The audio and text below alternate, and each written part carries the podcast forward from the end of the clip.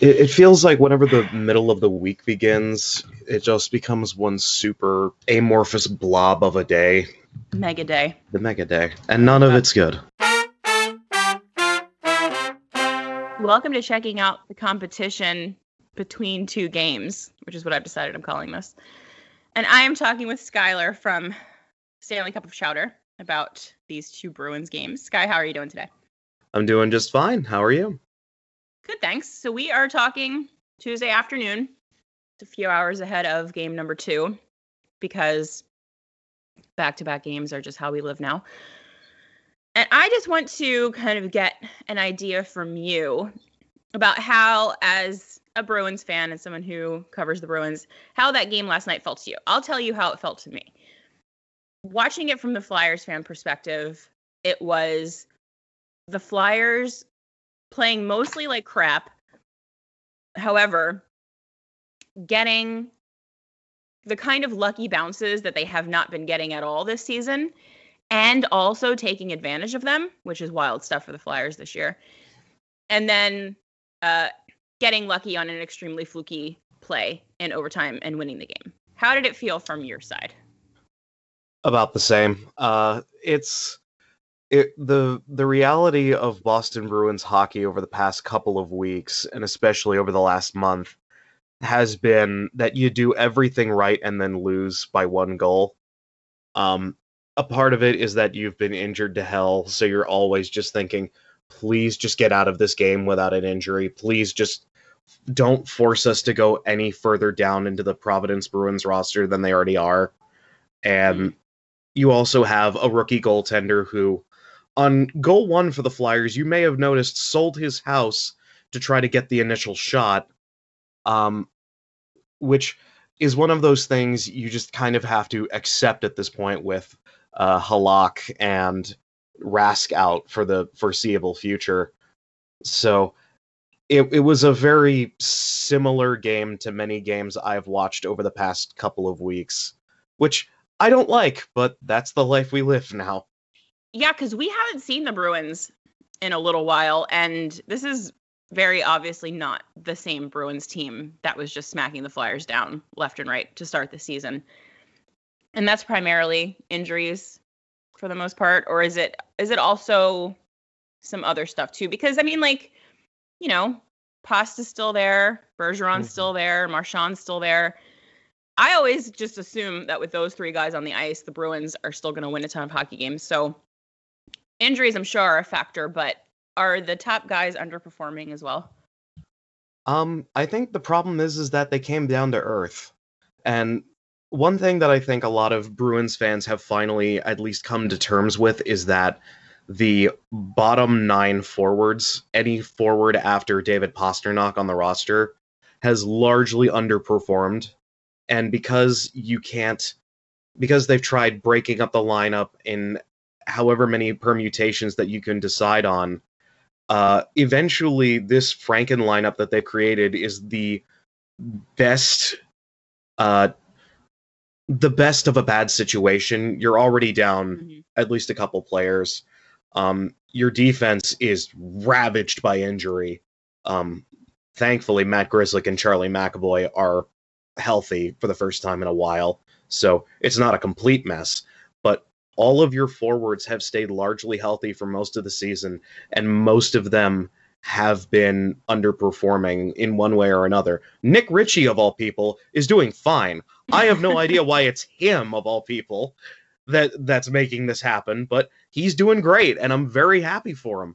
But the problem is, uh, you go down bo- the Boston roster, uh, there are several players who have less than five goals at even strength or otherwise. You have dozens of players who are well under uh, 10 points on the season, and they've played over, you know, 25, 30, even like almost up to 35 games. And they haven't been performing to the level that they're expected. And if you go into their underlying numbers, a lot of these guys who we thought were going to be pretty good have not been. And mm. it's shocking. Like Charlie Coyle started last year on a tear and now and now I don't know what happened to him. So right now, I think the problem is they can't score. And if their best players, which is Bergeron, Marchand, and Pastrnak, or Charlie McAvoy and Matt Grzelcyk, if they're not going all out 120% all the time, they're Mm. not scoring at best and they're losing at worst. It's very interesting. I see. My favorite thing about this is that there's always something that my counterpart on these podcasts says where I'm like, yeah, it's the Flyers too. And it's the same thing with the Flyers. Like, there are so many guys on this team that were outstanding last season, particularly towards the end of it before, you know, the world went upside down. hmm And now they're just straight garbage. And it's like, wh- what what's going on? And then you you do start to think like, oh yeah, the world did turn upside down. And everything is still insane. And almost all of these guys, it seems, are going to end up getting COVID from playing hockey before this thing is over. And everything's messy. Because I don't know about you, when we were talking about the season before it started in our like preview pods and stuff, we were, and I think rightly, convinced that the Flyers and the Bruins were going to be the two teams at the top of this division battling for that number one spot. And at the very least, easy top four in this division. Like easy, easy, no question. These two teams are in the playoffs. And now these two teams are are on the bubble. Right now, Boston is in, up by three points now, but two games in hand, I believe. Um, but you know, not playing well, lots of injuries. Now I don't know if if the COVID thing right now is a was it a false positive? Did they find that out yet? Um, they only had a couple of false positives. There were a couple of players that were that were on the on the protocol list for a couple of weeks, but they were generally just depth forwards. Halak just went on. Did he just go on? Uh, yes, he did. Okay. I wasn't sure if that one was a um a false positive or if he was going to stay on there for a few days. I guess we'll find out today Yeah. because we just did this yesterday. um, yeah, but it's it's like you don't want to make excuses for poor performance because in a lot of ways it's unacceptable. Like all of us have had to go to work during this and perform our duties. Um, but also it, it's hard not to look at two teams like like the Bruins and the Flyers and all of the just like random circumstance surrounding the team and not think that like okay maybe this is just a completely fucked season and everything that happens is going to be random and weird and we just have to deal with it Yeah, it feels it feels like a lot of this season is going to get rationalized away by fans as like, oh, we didn't make the playoffs. Oh, well, there were less games and everything was screwy, so it didn't count. But I think for Bruins fans, this is more like, okay, we've known that a season like this is coming mm-hmm. because you know the Bruins as a team right now are good at acquiring talent or every once in a while deciding that they want to build around a talent. But realistically, they're pretty uh, touch and go historically with developing talent, especially over the past couple couple years and the couple decades. And there was always this thought that like if they can't get their uh, crap together, Mm-hmm. then eventually they're going to have a season where nobody is going to, where nobody's going to score and you're starting to lose parts of the core to age or retirement or trades and it's going to start making things bad. I think a lot of people just want to uh, get through this season as quick as possible thanks to how close I think we are to that first season of oh we're no longer powerhouses anymore. Yeah. That sort of thing. And there are also the doomsayers who are saying blow it up. Just rip the band-aid off now. I don't want Th- that is that is a very special kind of bruins fan which is Mm. which is lo- ultimately low but is very vocal. And i really appreciate the times that they show up exclusively after bruins losses because it's very very funny to me. Once again same like you're you're saying that there's a, a you know that fans are are largely going to rationalize the season away i don't think that's going to happen in flyers fandom at least not on the you know the portion of the fan base that frequents twitter.com i think for the most part Flyers fans are worried that the organization is going to rationalize the season away and not do anything, and the fans are, at least the vocal ones, as you said, Mhm. ready to blow it up, which is like I'm hilarious. not. I'm not. I don't think they should. Pro. I think they should only blow up one thing, just one thing, and I'm sure that that will fix pretty much everything else. you and that like a surgical. yeah. Well, it, it can be a little more. It can be a little more uh, general than that. Like, for example, a man-sized slingshot directly into the Delaware. Just, just an an Alain Vigneault shaped slingshot. You know. Mhm, mhm. just one just direct directly to the bottom of the river and i'm sure once you get that done everything will metastasize and everything will be fine. Because you saw it over the last couple of games for them. They will be aggravating but they still have enough talent to get through it.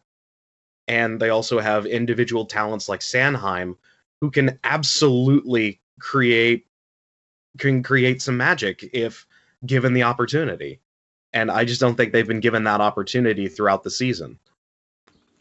No, yeah, we have uh we've talked about this a lot in our Slack chat mostly. It's I Mostly think we just we just have Mostly a to learn to li- support group. Yeah, yeah. Where we kind of talk each other down off our respective ledges Mhm. on a daily basis. I don't think we're gonna we're just gonna have to deal with Alain Vigneault because he signed a five year contract. Um That's unfortunate. In a situation in which your team is owned by a soulless corporation whose only directive is profit and bottom line, they're certainly not going to pay two head coaches for three years if they don't have to. So Oh yeah. I don't really think that we're going to see Alain Vigneault go anywhere.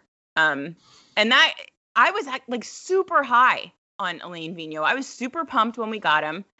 Um, last year, obviously, was great, but uh, I'm starting to learn some things that Rangers fans tried to tell us, but I just brushed it off as them being Rangers fans. So like, why would I listen to them?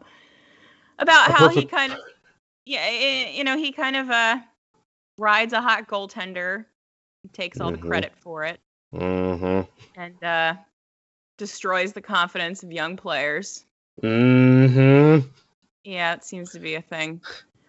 Uh, I I not really willing to adjust very much. Yeah. Yeah. Yeah, we're seeing some stuff I that mean, I'm not I- loving. I mean, I was a hater for AV for a long time because it just felt like he refused to learn how to change.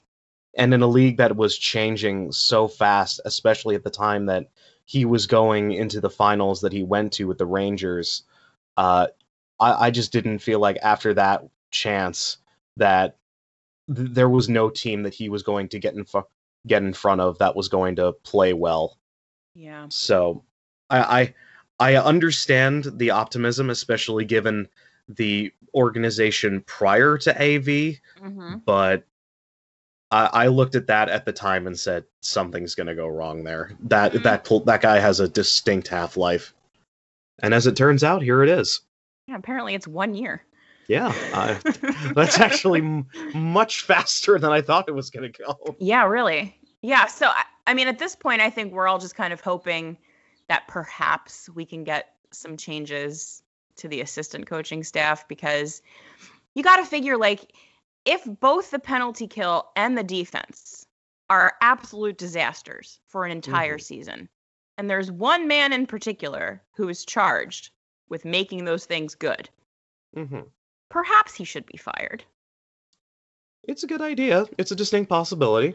Or, you know, if the power play is abysmal for two years now, actually. The power play was bad last year, too, even though they were good.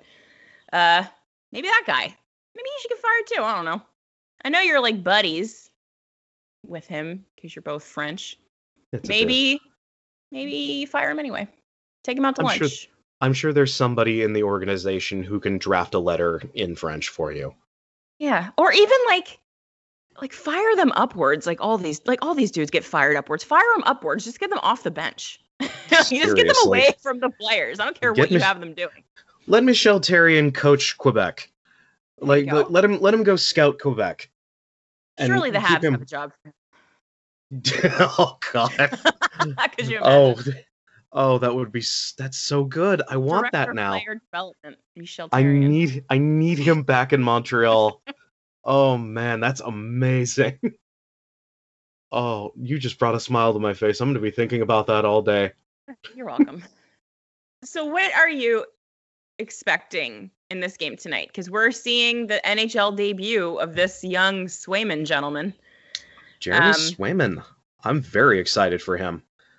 Are Uh, you actually? Yes. Um, the thing about Jeremy Swayman that you have to understand is uh, he hasn't had a, a save percentage under uh, 910 since he was 12 years old. Oh, Like, this player has been at pretty much every level he's played and a stellar goaltender. Um, at the University of Maine, he was the guy they put on uh, his. He's the guy who put himself, with the whole team on his back, and rode them to uh, 920-ish save percentage through the last three years. And even when Maine was not great, uh, they still got a chance to win every night because of him. Uh, for the first three years, he was in the he was in South Anchorage High and the and the under 18 squads and all that. Uh, he was out of his mind and playing with the Providence Bruins. He's only played uh, nine games with them so far, but he has a 933 and has lost only one game. Like this dude hmm. is for real. And, and and personally speaking, I think that it will be a a very good a great homecoming for him uh, because he will be joining a team that is a little injured and has trouble scoring, which is a great descriptor of the last 3 years of University of Maine hockey. So, Hmm. I think that will uh I think he'll feel right at home trying to uh, carry this team on his back because he can do that. He's just he there is no player that I think has been more solid at the uh at the minor pro and college level than Swayman and he's only 22. Like this dude could be this way for as long as he wants to be or as long as his health keeps up And- Hmm. especially after the game that Dan Vladar had, where you know I think he played fine. I definitely think that his defense sort of uh, sort of let him down for multiple stretches of the game. But there were some things that he was doing where he was being a little over aggressive, being a little like biting on shots in ways that they probably shouldn't be, and you know had having a typical game for him, which was very loosey goosey and you know, a little not exactly confidence building, even though I think he did fine. Um, a player like Swayman, who is just a rock, can be a really positive influence, even on a professional level team. Yeah, I thought Vladar played pretty Vladar. Vladar. Darth. You can just you can just call him Darth Vader. Al- Almost Yeah. everyone in our game thread does. He, uh, I thought he looked pretty good. He left. There were a couple like juicy rebounds there, particularly the Ye- one that bounced directly to Travis Konecny, which was one of those lucky bounces that the Flyers never get that they got. like that that one's even worse because he was on the replay, the NESN replay that they that I saw. Uh, he was he dumped it out into the slot. Mm-hmm. It was like, Yeah. oh, I think you knew what you were doing there, but that's not the right thing. I you will. really should just throw it to the boards, kid. Yeah, and I, I don't want to like poop on your parade, but I will caution you about getting too Mhm. excited about a very young goaltender that has succeeded beyond anyone's imagination at every level prior to getting to the NHL. Well, Sometimes they do slip a little bit. I, I I can understand that, but um, you see, the Boston Bruins can develop goaltenders, so I'm not super worried about that.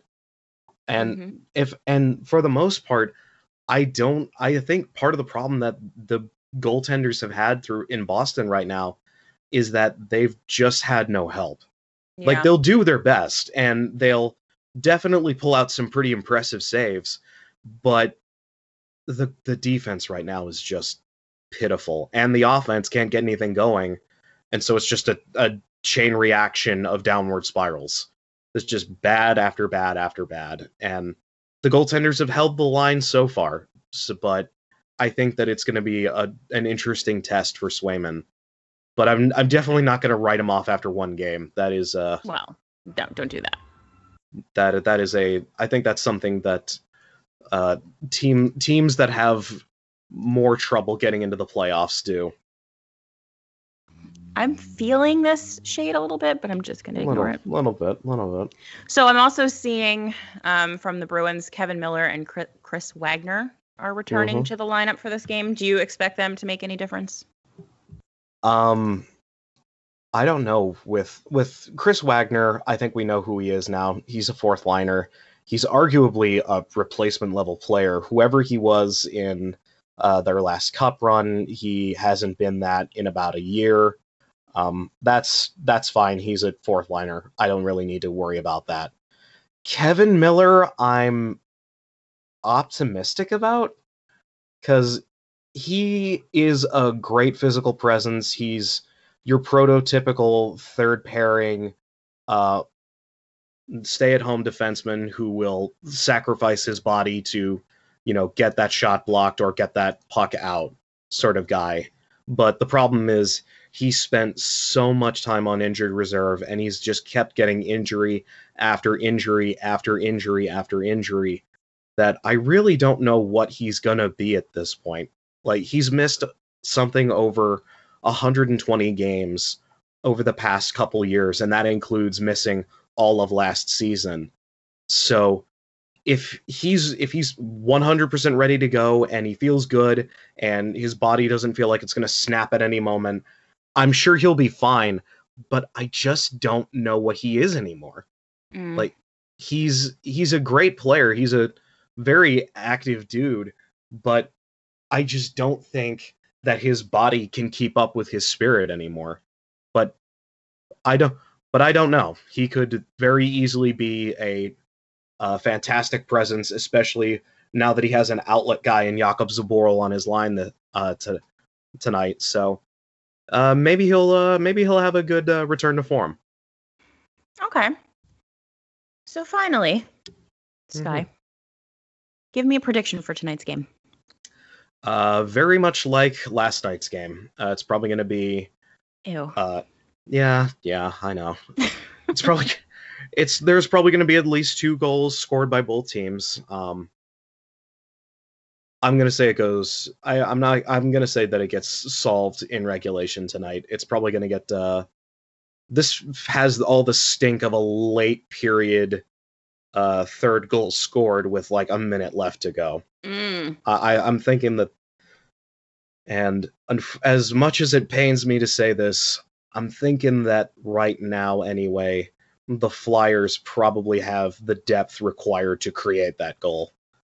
Okay. I admire So- your confidence in them. It, it's it's. I, I'm hoping that at least a little bit of jinxing goes on here. I'm kind of hoping to see because Carter Hart's going to start for the Flyers tonight. And he played against the Islanders over the weekend and for the first time this season looked like Carter Hart. So I'm hoping that that trend continues. And I'm kind of hoping we get like a little bit of a goalie battle because the Flyers are good for Mhm. pitching a shutout against a guy who's playing his first game in the NHL. Like that's extremely Flyers for them to score zero goals on that guy. So I'm kind of hoping we get a little bit of a like a goalie battle, and maybe it's like a super tight, like two one one nothing type of win, would- but I'd like a like- I'd- fun one. I'd like that. There, I think a lot of people forget forget just how good one nothing games can be if they're played right. A high event one nothing game is outstanding. It's outstanding, but if you're on the, but if you are the team that's up, it's absolutely mortifying. Yeah. I need to feel something, so I'm hoping for that kind of game. I'm hoping for five six just to feel something. Inject a goalie battle into my veins so that I can feel again. Straight into my veins. All right, Skylar. Thank you so much for doing this. Tell the people where they can find you. Uh, you can find me at twitter.gov at skyonair underscore. And you can also find me at stanleycupofchowder.com. uh, where I will be covering all the latest Boston Bruins news and updates, as well as commentary and opinion, as well as statistical analysis. Hmm. Well, stats are fake, but that's okay. Um, Yes. Thank you again for doing this. Everybody, check out the work that they do at Stanley Cup of Chowder. It's outstanding. Give Sky a follow on Twitter. He's fun. Also, stay tuned after the end of this. Um, Skylar recorded a little PSA newser that I think you guys should listen to. It's important stuff. It's short and quick, but you Yeah. probably need to hear it. Yeah, there you go. We love that. Skylar, I hope you enjoy the game tonight. I hope it's fun for everybody. I hope you enjoy the game too, and I hope Thank that you. you. uh, I hope we both get what we want out of this. I don't even know what that is anymore, to be honest with you. Points would be nice. Maybe. Anyway, uh, go Flyers. Go Bruins. The following was a recording I asked Kelly if I could include at the end of the podcast, and has little to do with the Flyers and Bruins game today, and represents solely my opinion on a topic that has come up in the past couple of days. It also deals with the heavy subject of transphobia in sports, so if you'd like a chance to duck out now, I am giving you this 5 second grace period. For those who will be staying, I appreciate it. Hello, my name is Sky. Over the past couple of days, the NWHL released a statement regarding Toronto Six coach Digit Murphy's involvement with the extremely controversial Women's Sports Policy Working Group, stating that they were working to continue to create an inclusive atmosphere in women's hockey. The Women's Sports Policy Working Group, created by several high profile women in the sports world and backed by women like Digit Murphy, has rightly come under fire for being a veritable wolf in sheep's clothing. An organization claiming to support women's athletics regardless of gender identity, while also making clear troubling distinctions and insinuations between a trans athlete and a cis woman's athlete. And, from a direct quote, believes just one or two trans girls who are decent athletes will displace a lot of females. All of this was previously reported by DFP Sports, Melissa Burgess of Die by the Blade and Victory Press, and Marissa Ingemi of NBC Sports and Sportsnet.